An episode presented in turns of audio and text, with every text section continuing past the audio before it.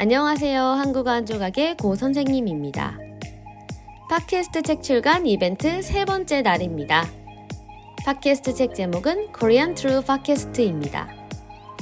미국 등 아마존 홈페이지에서 종이책을 만날 수 있고 구스 애플북스닷컴 출판사 홈페이지에서 전자책으로도 만날 수 있습니다.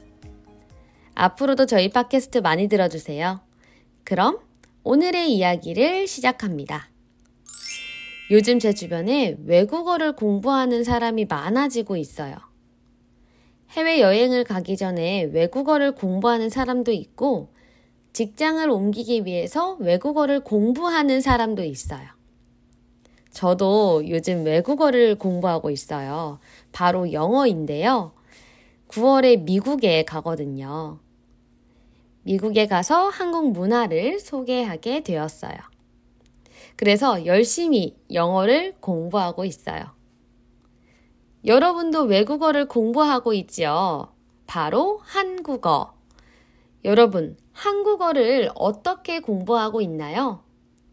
오늘은 외국어를 공부하는 방법에 대해서 이야기를 하려고 해요. 저는 어렸을 때 조기 교육을 받거나 해외에서 살아본 적이 없어요. 처음으로 외국어를 공부하게 된 것은 8살, 초등학교에 다닐 때예요. 그때 처음 영어를 배웠던 것 같아요. 요즘은 영어 유치원도 많다고 들었어요. 제가 어렸을 때는 영어 유치원이 많지 않았던 것 같아요. 그리고 영어가 아닌 다른 외국어를 배운 건 중학교 때예요. 제가 다니던 학교는 중학교, 고등학교에서 제2 언어를 선택해서 들을 수 있었어요. 일본어와 중국어를 선택할 수 있었는데요. 중학교에 다닐 땐 중국어, 고등학교에 다닐 땐 일본어를 배웠어요. 일주일에 한 번 수업을 들었는데요. 수업 시간에 다양한 활동을 하면서 재미있게 외국어를 공부했던 게 기억에 나네요. 학생들이 단어를 외우는 걸 힘들어 했어요. 비슷한 단어가 많고 외워야 할 게 많아서 힘들었는데요. 선생님께서 키워드 메소드에 대해서 소개해 주셨어요. 바로 단어와 이미지를 연결하는 거예요. 단어를 듣고 떠오르는 것을 그림으로 그려서 외우는 방법이에요. 저희 반에 41명이 있었어요. 지금은 41명까지 없죠. 하루에 41개의 단어를 외울 수 있었어요. 정말 좋은 방법이니까 한번 해보세요. 그 다음으로 수업 시간에 가장 많이 했던 건 바로 따라쓰기, 따라 말하기예요. 여러분도 다 알고 있는 방법이죠. 가장 쉬운 방법이자 힘든 방법이라고 생각을 해요. 먼저 따라 쓰면 우리 몸이 기억을 해서 오래 기억에 남는다고 해요. 그리고 따라 말하기, 즉 쉐도잉이 중요한데요. 요즘 AI가 발음을 듣고 정확한지 확인을 해준다고 해요. 저도 한번 해봤는데요. 원어민이라고 나왔어요. 여러분 제 발음은 어떤가요?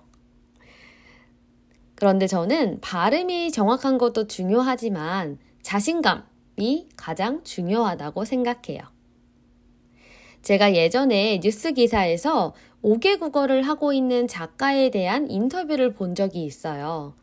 그때 외국어를 공부할 때 습관이 가장 중요하다고 이야기했어요. 모든 걸 다 완벽하게 할 거야 라고 하면 금방 지쳐서 끝까지 하지 못한다고 해요. 문법, 발음에 집중하는 것이 아니라 여유를 가지고 천천히 알아간다고 생각하는 게 중요해요.